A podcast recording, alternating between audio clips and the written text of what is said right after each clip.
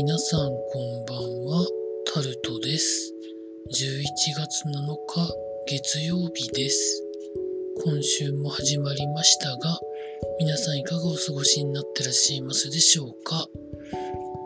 今日も時事ネタからこれはと思うものに関して話していきます。小学校のスクールバスで児童が一時置き去りにまたなっているということが記事になってます。結果としては、乗ってた児童が運転席のクラクションを鳴らしたことで、近くにいた運転手が気づいて事なきを得たということなんですけど、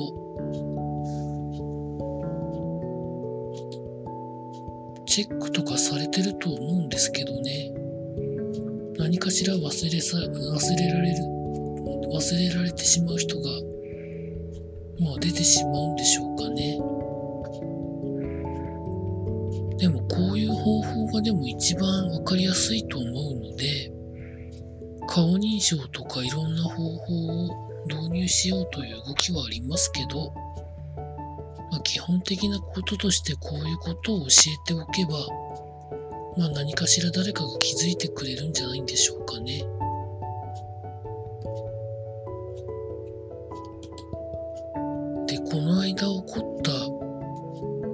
稚園、保育園のバスの事件というのは、ちょうど夏で熱中症でまかり間違ったことが起こってしまったことなので、まあそこら辺も考えなきゃいけないんですよね。続いて、糖尿病の名前を変更しようという動きがあることが記事になってます。患者の9割が不快感を持っていると糖尿病の協会の人が言っているそうです。まあその昔地方症というのを認知症というふうに言い換えたりしてますけど糖尿病の病態をうまく言い当てる別の言葉というのが、まあ、出てくればいいですけどね。続いて ETC の割引を狙った路肩に止めるトラックの問題がまあいろいろ出てますけどこれに関して何か改善する方法はあるのかということが記事になってます。まあ、慢性化するドライバー不足ということもあったり割引が欲しいがために、まあ、いろんな方法を使ってみたいなところもあるということでこれも働き方改革とかと含めてあと、まあ、通販の送料とかそういうことも含めて全体で考えなきゃいけないと思うんですけどそういう動きになってるかというとそうじゃないんだろうなと思っております続いて経済のところで経団連の会長が賃上げベア中心を含めて物価高を踏まえて踏まえて方針案をということで記事になってます。まあ、労働組合側が5%とか6%の賃上げを求めているのに対して、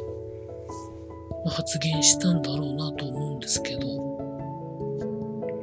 そんなにでもうまくいくのかなと思っております。それは大企業も含めてですけどね。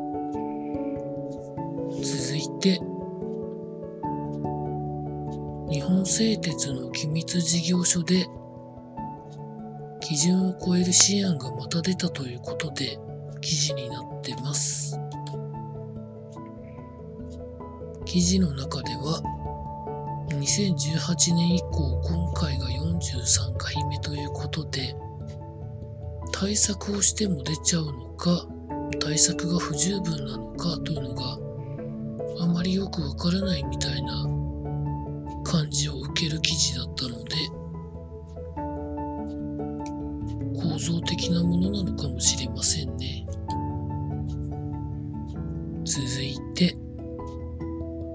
関東で有名なスーパーマーケットチェーンのライフの創業者の方がお亡くなりになったそうです。お悔やみ申し上げます。続いて、スポーツのところに行きますと、サッカー日本代表の森保監督が代表に選んでいた選手が怪我で出ることがほぼ無理ということが分かったことに関して大体招集をする方向ということなんですけどディフェンスの選手に限らずというふうなことを言ったいうことが記事になってます。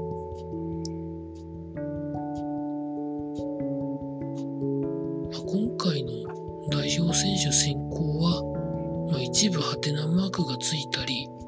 どんな戦術でやるんだろうということをどうなんだろうなと思うような選手選考をされてるので、まあ、一部にはかなり強めの批判をする元選手とかもいるみたいですけどどうなっていくんでしょうかね。続いてプロ野球オリックスは今シーズンで選手を引退したコーチ兼任だった能見さんと人のコーチを来季契約しないということで発表したということが記事になってます。能見さんとかはでもこの2年リーグ優勝に導いてるってことで言うとどこかコーチになってほしい球団とかあるんじゃないんでしょうかね。続いて、メジャーリーグで日本人3人の選手が FA ということで、メジャーリーグの公式サイトに上がっているということが記事になってます。沢村選手、有原選手、筒香選手が上がっているそうです。まあ、日本に帰ってきて活躍してくれたらなぁなんて思うんですけどね。どうなるんですかね。以上そんなところでございました。明日も労働頑張りたいと思います。以上タルトでございました。